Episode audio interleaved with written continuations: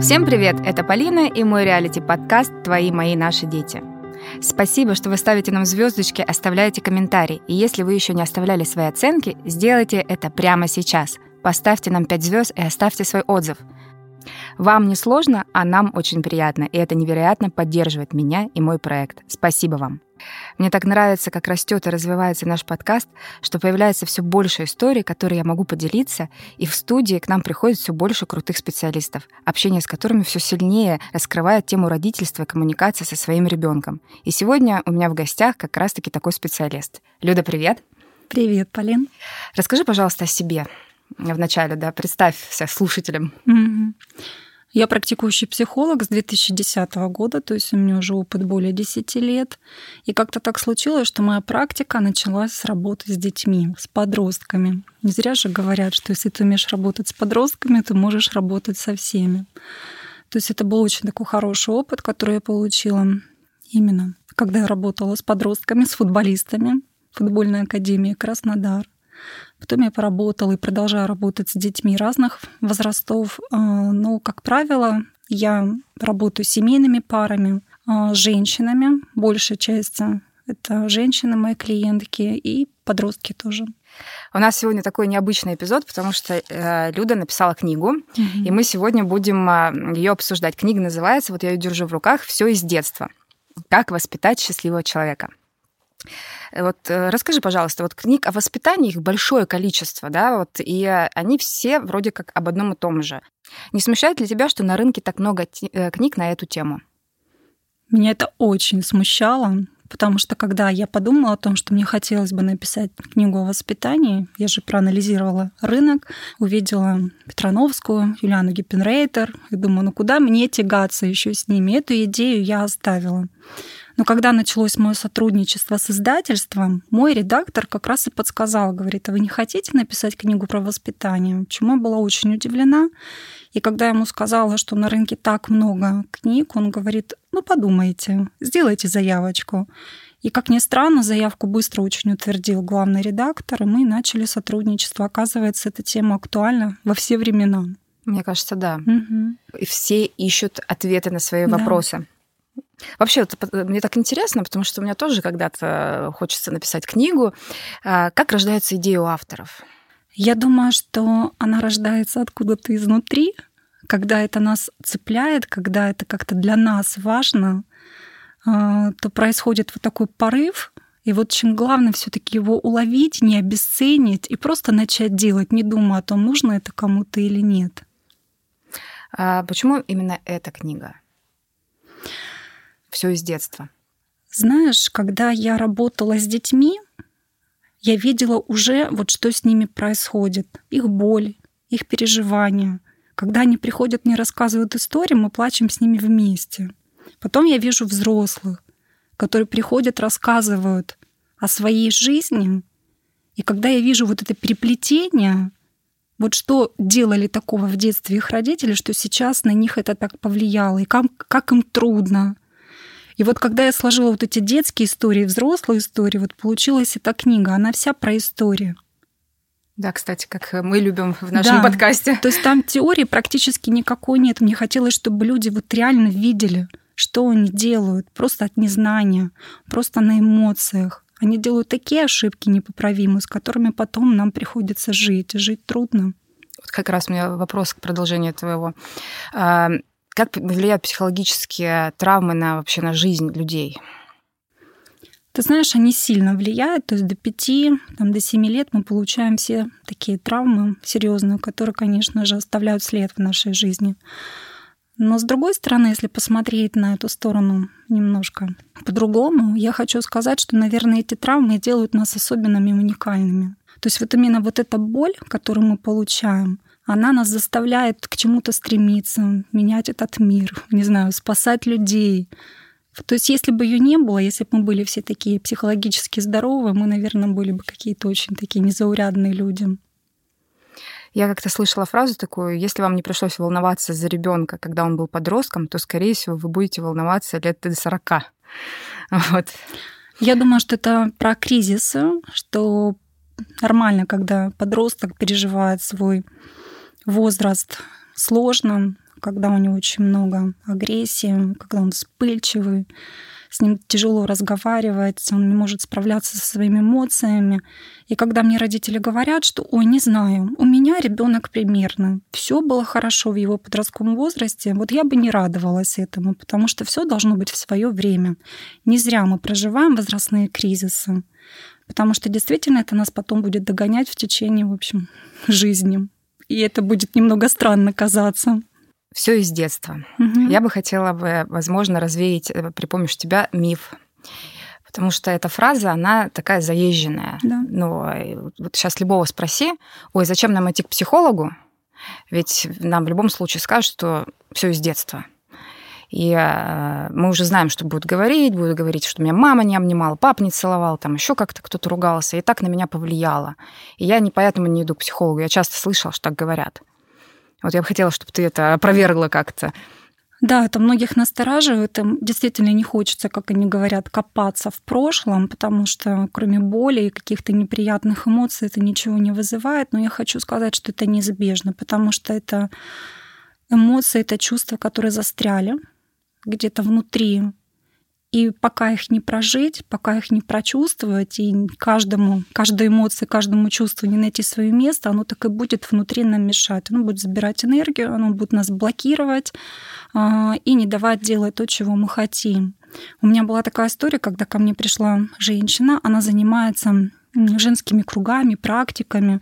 Она очень много времени проводила в всяких ашрамах, то есть была за границей вот с этими мастерами гуру. Она очень много лет даже прожила вместе, а пришла ко мне в депрессии. И когда мы коснулись все-таки ее детства, оно было у нее очень тяжелым. У нее была ну, такая очень агрессивная мама, которая вытворяла какие-то невероятные вещи. Я просто не могла не плакать. У меня слезы текли сами по себе, потому что я вот присоединяюсь вот к боли человека, и я это все прочувствую на себе. И я говорю, ну вот понимаете, ну, что вы это не прожили, эту боль. Она говорит, о, я столько отрабатывала уже, я ее давно простила. А потом она говорит, я поняла, я ее простила на уровне души, а на уровне тела нет. То есть мы от мозга, от нашего хорошего такого аналитического мозга, да, можем все разложить по полочкам, но тело-то наше все это помнит, оно все остается там. И наша работа была построена на том, чтобы вот, вот с этими блоками это все проработать. Я абсолютно с тобой соглашусь. Э, что все из детства. А у меня, например, э, другой момент. Я тоже все тащу из детства, как и любой другой человек, э, но я возвращаюсь в детство за каким-то очень приятным ресурсом. Вот прям правда. Я сижу и думаю, блин, я так упиралась, и так мне хотелось поучаствовать в каком-то конкурсе, я так старалась, так стремилась, почему сейчас во взрослом состоянии я это сделать не могу? Поэтому я с тобой соглашусь, все из детства. Только я там беру что-то позитивное, положительное, а тут тащу и помогаю себе дальнейшее развиваться, идти вперед и думаю, как я, это же могло, я же молодец. Да, да, мы делаем такие техники, практики, действительно, когда мы говорим, ты же раньше смог, ты этого достиг, вот посмотри, у тебя сколько примеров. Значит, у тебя есть такой потенциал, ты можешь и сейчас. И когда люди вот признают, это действительно делают какие-то классные вещи. Да, ну вот, например, я хотела поступить в медицинскую академию, и э, мне нужна была медаль, потому что поступить было тяжело, я уперлась. А потом mm-hmm. у меня уже был какой-то проект э, во взрослой жизни по работе. Я такая думаю, как тяжело, все, не могу. Как было мне тогда тяжело, я помню это. Я думаю, так если я тогда смогла, я сейчас mm-hmm. смогу. И все. И мне прям так легче жить. Пойдем по книге. У тебя очень тут все интересно. И, конечно же, у меня куча вопросов, потому что мне кажется, что мне хочется все с тобой обсудить прямо здесь и сейчас. Вот, например, у меня, кстати говоря, в Инстаграме есть был подобный пост. Как воспитать детей, когда все родственники считают своим долгом давать советы и обижаются, если ты к ним не прислушиваешься? Начинаем там и бабушки, и дедушки, да, воспитывают по-разному, и мама, и папы. Вот классная тема. Здесь нужно набраться смелости и решиться на то, что или я буду воспитывать так, как я это хочу, так, как я это вижу и чувствую, или я все-таки буду делать то, что мне говорят близкие. То есть чего-то между не получится. И если есть все-таки решение делать это по-своему, то нужно просто сказать, там, папа, мама, бабушка, дедушка, я вас всех люблю, я вас всех благодарю за то, что вы меня воспитали, что я стала такой, какая есть, но позвольте, я буду сама воспитывать своего ребенка, и если я обращусь к вами там за советом, вы мне, пожалуйста, дайте его, а так не нужно. Но ты знаешь, мне кажется, это все а, в наше время так было. Вот ты вспомни, раньше бабушки и дедушки, они прям воспитывали, да, мы отдавали детей, ну, в смысле, нас отдавали, меня, я сейчас не отдаю детей, а, нас отдавали на три месяца куда-нибудь на море, да, там, mm-hmm. и бабушки и дедушки сидели с внуками, с внучками. Сейчас в современном мире у нас очень много работающих бабушек и дедушек, которые занимаются собой, и уже такого меньше влияния. Это все-таки про прошлое больше или сейчас тоже это присутствует? Это постоянно присутствует, и сейчас этого очень много. И когда ко мне приходят взрослые женщины и говорят, что вот мама им говорит, делай по-другому с ребенком, они боятся обидеть маму. Но вот это как раз и есть про взрослые. Что значит обращение к психологу? Это ну, повзрослеть. Это перестать зависеть от мнения других, перестать обращать на оценку других людей. То есть это просто больше все-таки опираться на себя, на свои знания, на свой опыт и иметь смелость, иметь независимое мнение от других людей. Это, конечно, страшно может быть, потому что люди по факту боятся потерять отношения они думают, что сказать нет родителям, да, не нужно мне давать советы, это значит как бы потерять с ними вот этот хороший контакт. Но они не думают о том, что они продолжают оставаться для них маленькими детьми, зависимыми. Это что-то про сепарацию. У тебя, кстати, по-моему, даже есть такая. Да, вот сепарация. Путь от зависимости к свободе и успеху. Да. Вот эта глава называется. Это же про это, правильно я понимаю? То да. есть нужно в какой-то момент сепарироваться, все таки как взрослому человеку.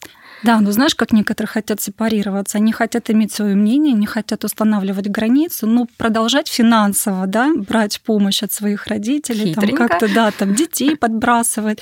И я всегда говорю, нет, если вы стремитесь к независимости, то вы должны во всем опираться на себя. Это не значит, что вы отказываетесь от помощи других людей, но тем не менее, то есть если вы э, родителям говорите, не надо мне давать советы, но берете у них постоянно деньги, ну это самообман какой-то. Но иногда э, нужно, чтобы сепарация была с двух сторон. Ну, Двусторонняя не, какая-то. Ну, это необходимо. Но начинает вообще сепарироваться может только взрослый человек. Вот видишь, я правильно говорю своим детям. 18 лет они получат на день рождения чемоданчик с набором нужных вещей и до свидания. Я тоже так говорю своей дочери. Вот, и жду этот день. И ждем мы с тобой этот день. А, вот, самая такая тема, которая, мне кажется, очень многих беспокоит, и у тебя есть в книге. Кстати говоря, наши слушатели, хочу вам э, сказать, что мы оставим ссылку, где ее можно приобрести. Угу. Гаджеты. Зло или последствия действий взрослых? Вот в двух словах хотя бы о чем тут? Я знаю, что это моя глава. Да, этой теме можно посвятить много времени, но если коротко, то речь о том, что в гаджеты убегают дети, потому что они так избегают своей тревожности, своих переживаний. Так получается, что маленького ребенка научили, то есть он начинает беспокоиться, что делают родители, дают там телефон или iPad, правильно, чтобы он отвлекся. И вот сейчас, даже вот, наверное, взрослый, когда остается на время без телефона, да, ты сидишь в ресторане, отдала его на бар заряжать, Паника. ты чувствуешь себя спокойно. Нет. Нет, ты тревожишься. Вот то же да. самое испытывают наши дети. И когда мы у них отбираем телефон, мы должны подумать о том, с чем они встречаются. Вот с этой тревогой непереносимой. И тогда получается, что нужно дать ему что-то вместо этого телефона. Общение, не знаю, поддержку, чем-то увлечь. Когда они уезжают с нами на море, в горы, они вспоминают про свой телефон? Нет. Там подзарядки нет. Ну, потому что им хорошо, потому что да. они чувствуют ну, вот этот вот контакт вообще со своими близкими и там, где находится им классно. Как ты думаешь, э, как все-таки это определить? Э, есть какая-то зависимость от гаджетов или нет? Объясню. Например, у меня э, дети, естественно, любят смотреть мультики, играть в игры и так далее. Там сейчас в социальных сетях уже кто постарше сидит. Э, но если я предлагаю поехать на велосипеды, они бросают гаджеты и едут со мной на велосипедах. Если я что-то еще предлагаю, они с удовольствием все бросают. Но у некоторых других другие ситуации в семьях. Пойдем на велосипеде в парк покатаемся? Нет, я прохожу уровень. И все, вот я, мне жалуются люди, да, говорят, я не могу его вытащить из комнаты, и это не вопрос, там, 10 лет, 15, вот вообще в разных возрастах это происходит. А, это зависимость ближе или, в принципе, просто ему неинтересно, и нужно найти то, что интересно совместных Но если ему ничего не интересно, то, скорее всего, тоже формируется зависимость. То есть mm-hmm. это не повод прям вот прям уже пугаться, но точно нужно что-то делать. То есть уже помощь взрослых точно нужна. И чем они быстрее найдут вот эту возможность дать им что-то взамен, тем лучше. Потому что, ну, если это будет не гаджет зависимость, это будет что-то другое. Курить, не знаю, пиво пить. Зависимость, она есть зависимость, просто разные формы. Почему всегда на гадости? Ну, не знаю, на конях скакать бы начали. Ты знаешь, вот сейчас смотрю, многие там в тренажерный зал ходят каждый день, прям по два часа занимаются. Они говорят, я не могу без этого. Тоже зависимость. Так лучше уж такая, согласись. Ну вот, это да. про меня ты сейчас сказал. Ну и, кстати, телефон тоже из рук не выпускаю. Угу. И мне сложно вот в этот момент, я э, слышала мнение других родителей, которые говорят, ты даешь там Тимуру э, играть в iPad, мы там пришли в ресторан, он тебе играет в iPad. Я в этот момент сижу и там инстаграмчик проматываю тоже. Я говорю, ну как бы дети делают то, что ты делаешь, угу. а не то, что ты им говоришь. Да. И при этом ты сама сидишь такая классная, отвечаешь кому-то на смс сидишь в Инстаграме, угу. зависаешь, а ребенок тебе должен в тарелку смотреть, ждать эту еду. Да? Понятное дело, еду поставили, все отвлеклись и едят. И вот здесь у меня прям был, ну, я, я не спорю вообще, мне все равно, кто как живет, но при этом, при всем я всегда реагирую. Ну, как бы я же сама это делаю. Вот я, у меня вообще он на веревочке при, прицеплен телефон всегда. Почему я должна у него забирать? И, да, у меня есть такое, что Тимур занят. Например, если мы берем 10 лет Тимура, он занимается спортом, занимается английским, у него есть много всяких развивашек. Он приходит вечером, да, в 6 часов вечера домой только. Mm-hmm. И причем это его собственное желание, обожает баскетбол, но при этом при всем я понимаю, что ему хочется потупить в экран, как и мне. Я все сделаю, прибегаю, думаю, все, что там написали. и, и мы с ним вместе лежим, это делаем. Потом через какое-то время так, все, на там к урокам готовится, там что-то еще делать. И он бросает и делает. Потому ты спокойно, потому что ты видишь, что он там сидит не в ущерб всему остальному, а во время, когда у него есть свободное. Ну, эта тема вообще бесконечная, можно на ней зависнуть. О! А, от гиперопеки до безразличия. Здесь вообще, вот, а, кстати, тоже у меня э, есть э, пост в Инстаграме про гиперопеку, можно ли перелюбить ребенка, оставим ссылку на Инстаграм, обязательно заходите, ставьте лайки. А, как здесь быть? Потому что мы очень часто, то есть у меня вообще мнение свое. Перелюбить ребенка можно, например, я считаю. А вот э, безразличным быть нельзя. Гиперопека это беспомощный ребенок, да, такой вот в итоге не самостоятельный или безответственный. И опять же, я говорю как обыватель, а ты со своей стороны как психолог. Вот что ты здесь, о чем ты в этой главе говоришь? А что значит перелюбить для тебя?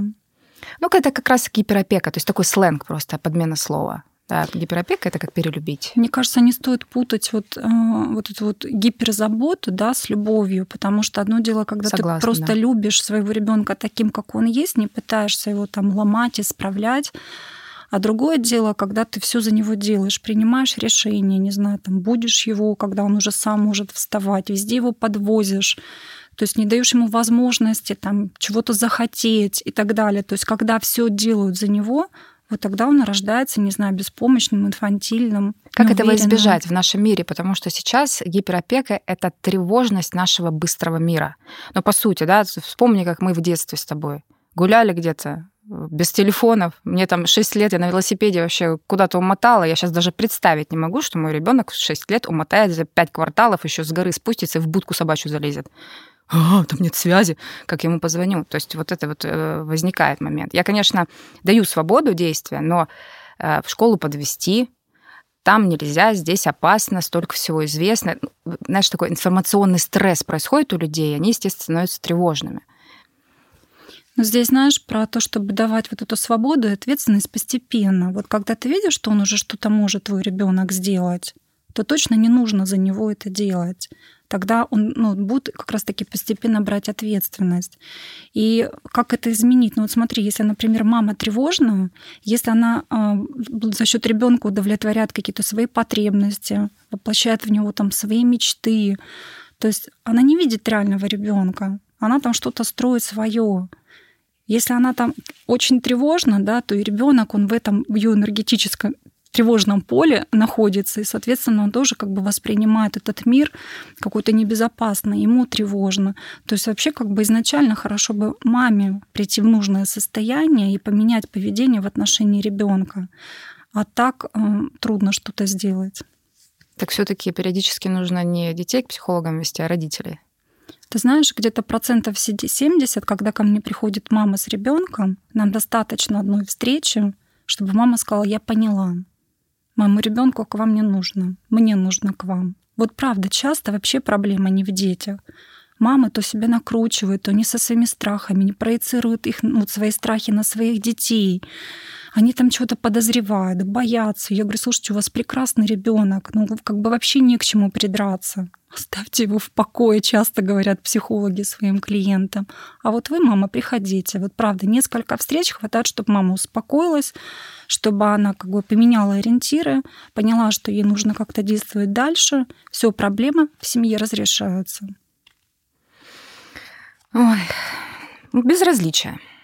Вот сейчас мы гиперопеку обсудили, безразличие. Вот у меня тут тоже своя история. Я считаю, что э, безразличие это, наверное, ну, я не могу сказать, что хуже гиперопеки, но это тоже очень опасно. Конечно, опасно. Ребенок живет и думает, что он никому не нужен.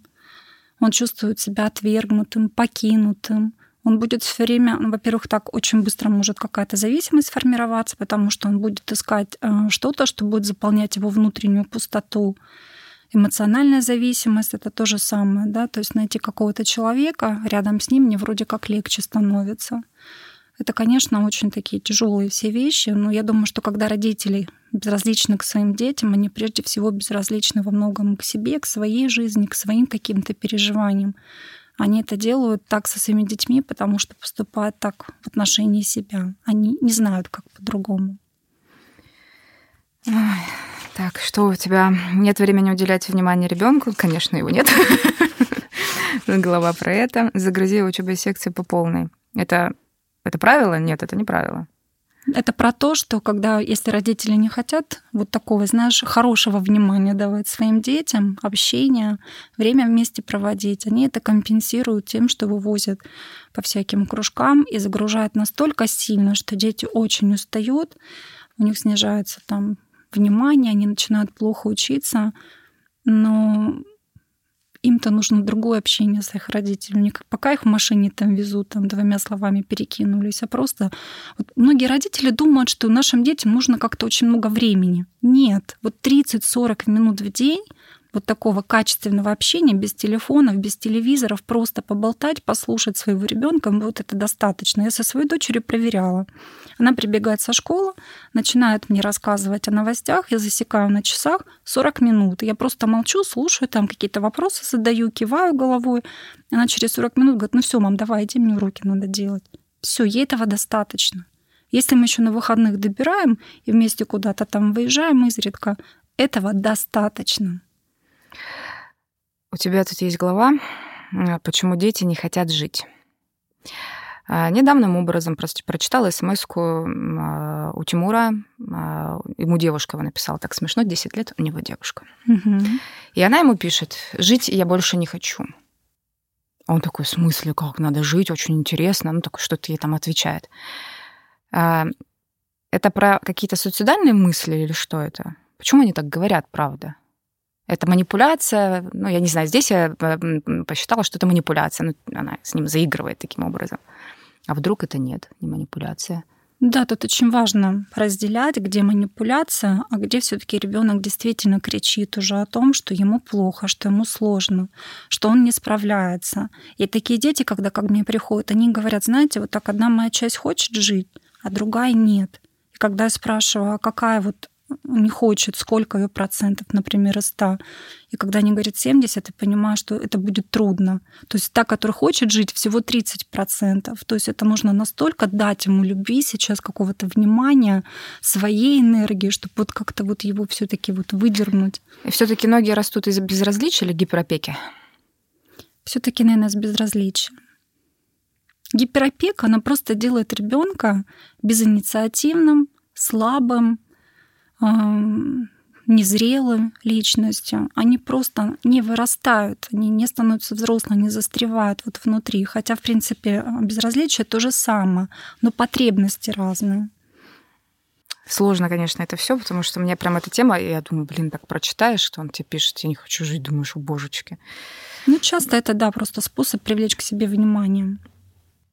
Как их распознать, когда это просто игра, а когда это уже э, звоночек, что нужно идти к психиатрам?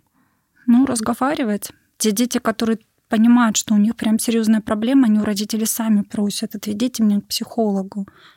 И некоторые родители не верят, там год-два, они говорят, я думаю, не так просто. Слушай, ну еще есть родители такие, которые говорят, мой сын нормальный, никакого психиатра или психолога.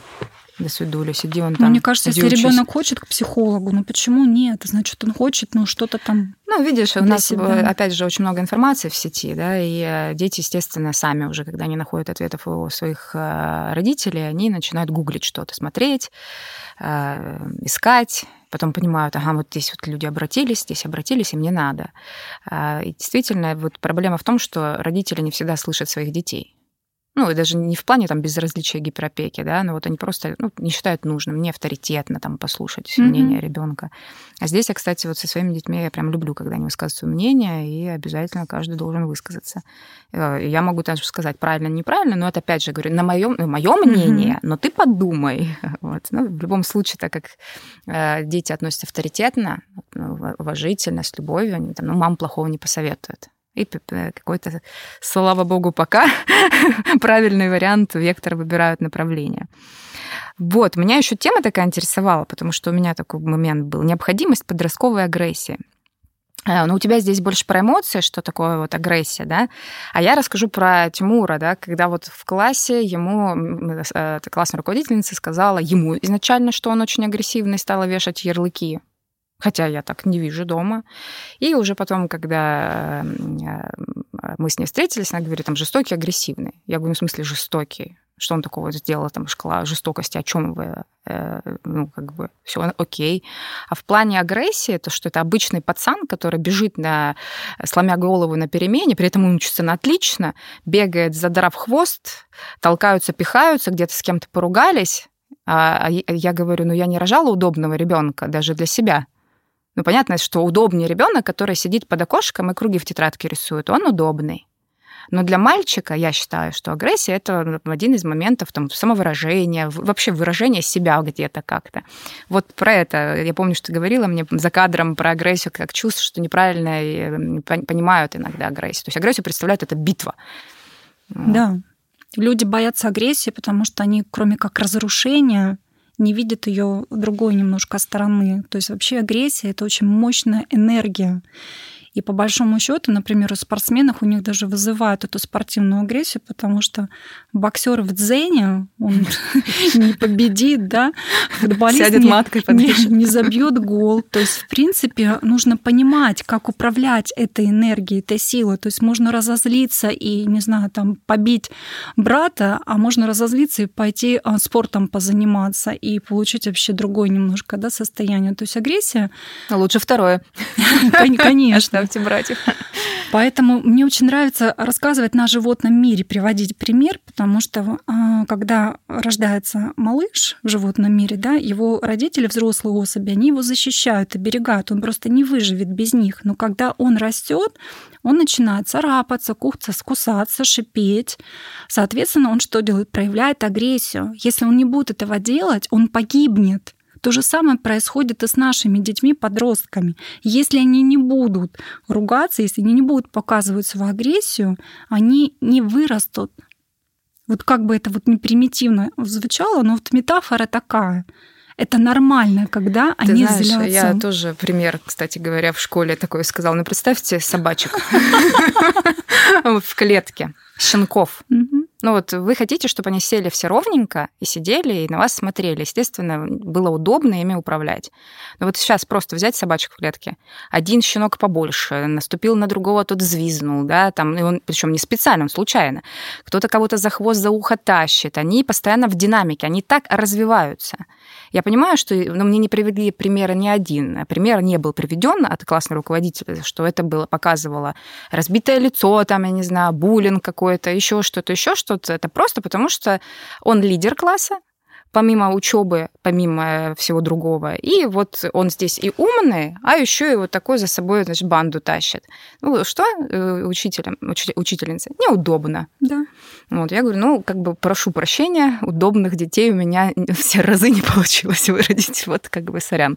Но при этом, при всем, естественно, я дома проговариваю, что есть школа, что есть поведение, что... Ну, причем, причем урок никогда не сорван, всегда слушают. Он мне даже попросил у учительницы, чтобы его отсадили от какого-то провокатора, ну, потому что они бесятся. Он же тоже заряжается побесюкаться, да, там нужно. Ну, что такое третий класс?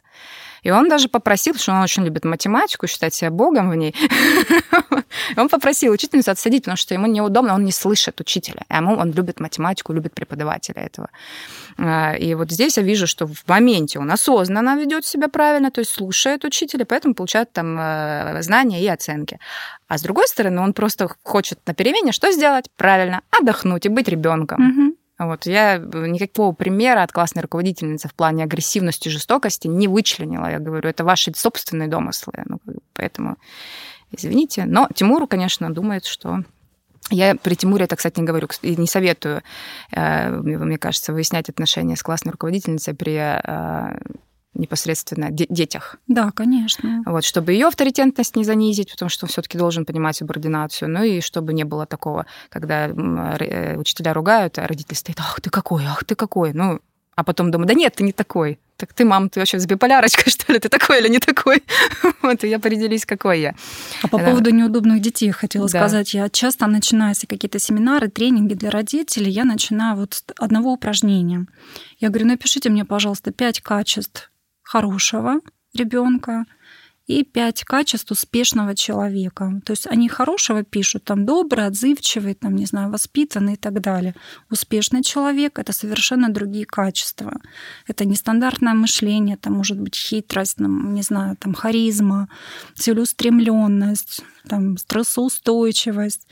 Я говорю, вот посмотрите, каких детей вы хотите воспитать, на что вы опираетесь. И когда они видят, что они делают все, чтобы их ребенок был хорошим, а это тире удобный, им становится грустно. То есть изначально не закладываются те качества, то есть не взращиваются, не воспитываются в ребенке, чтобы он стал успешным человеком. А те, которые успешны, они сильно неудобные люди, да, если вот так проанализировать их. Ты сейчас классную тему сказала. На самом деле это прям э, нужно взять листочек, каждому слушателю и прописать это. Да. И посмотреть, э, к чему мы стремимся. Вот это, кстати, супер упражнение сейчас слушателям ну, дала. В книжке с этого и начинается. Угу. Так, сделай из моего сына лидера. А мне и так лидер. Главное не сделать нарциссический дефект какой-нибудь. Этого хотят родители, которые сами не проявляют себя как лидеры, хотят, чтобы ребенок им был. Но у меня, наверное, по-другому все-таки. У нас как-то, ну, знаешь, право выбора. Да, да. вот есть в кого. И это позиция, но при этом я формирую гибкость а, в нем потому что ты не обязан всем нравиться, но при этом, при всем, мы тебе человек... Ну, это про личные границы, кстати, у тебя что тоже есть. И это тема, которую можно тоже вечно обсуждать. И мне когда спрашивают, как ты устанавливаешь границы, там, а, как научить ребенка устанавливать границы, я говорю, ну, с себя начните как-то. Угу. Если вы не умеете, вы не научите. Например, если у тебя есть задатки лидера, возможно, да, ребенок, не факт, кстати, далеко, но, возможно, что-то он возьмет у тебя э, лидерское. И там уже как вот э, воспользоваться этой информацией секрет воспитания успешного человека и про будущее у тебя тоже есть в книжке, супер. И я вот э, действительно, как ты говоришь, вот это упражнение, с, не, с него нужно начать угу. и продолжать читать, и даже задуматься. Это супер упражнение, кстати говоря. Я советую всем его провести. Как воспитать все-таки счастливого человека? Может быть, это будет банальный ответ, но прежде всего нужно, нужно стать счастливой самой. Мы не можем воспитать счастливого ребенка, если сами несчастны. Вот ты прям, вот я тоже так думаю. Счастливая мать, счастливый малыш. Ну, я просто со стороны матери говорю, можно так, и счастливый ну, отец, да. счастливый малыш. Все-таки э, это про все. То, что мы сейчас обсуждали, про лидерство, про какие-то даже гаджеты зависимости. Это все начинай с себя. Воспитать а если в тебе не воспитали счастье, что же делать? Ну, значит, это нужно делать сейчас самостоятельно, не воспитывать своего ребенка, а заниматься наоборот собой, делать так, чтобы твоя жизнь была интересна, насыщена, чтобы тебе нравилось жить, чтобы каждый день у тебя что-то ждало такое интересное. Соответственно, ребенку не нужно будет рассказывать, как ему поступать, он будет просто видеть этот пример, он будет просто находиться вот в этом энергетическом поле, не знаю, счастливой, довольной мамы, папы. Тут э, действительно нет каких-то, наверное, четких э, пунктов. Вот делайте так, так, так, так. Ну, инструкции точно да, нет, да. И счастье его невозможно измерить, либо как-то записать в табличку. Угу. Но единственное, что э, я правда так считаю, что действительно все из детства, э, как и называется твоя книга, действительно нужно уметь слушать и слышать друг друга, все-таки становиться взрослыми угу. сейчас либо потом и воспитывать счастливых детей. Спасибо тебе большое э, за то, что ты написала эту книгу, за то, что ты этой книгой помогаешь многим людям. И я, э, я думаю, мне тут еще некоторые главы понравились. Отдельно я эти эпизод приглашу, и мы так прям побольше э, обсудим какие-то моменты на каких-то примерах и личных историй. С удовольствием. Спасибо тебе. Спасибо, что пригласила. У нас в гостях была Людмила Шунина, практикующий психолог, специалист в области семейного консультирования. Еще раз напоминаю, что я оставлю ссылку в описании, где вы можете приобрести книгу. Также оставлю ссылку на Инстаграм, на личную страницу Люды. И также подписывайтесь на наш Инстаграм, тоже ссылка в описании. Ставьте нам пятерку, подписывайтесь на подкаст. Спасибо!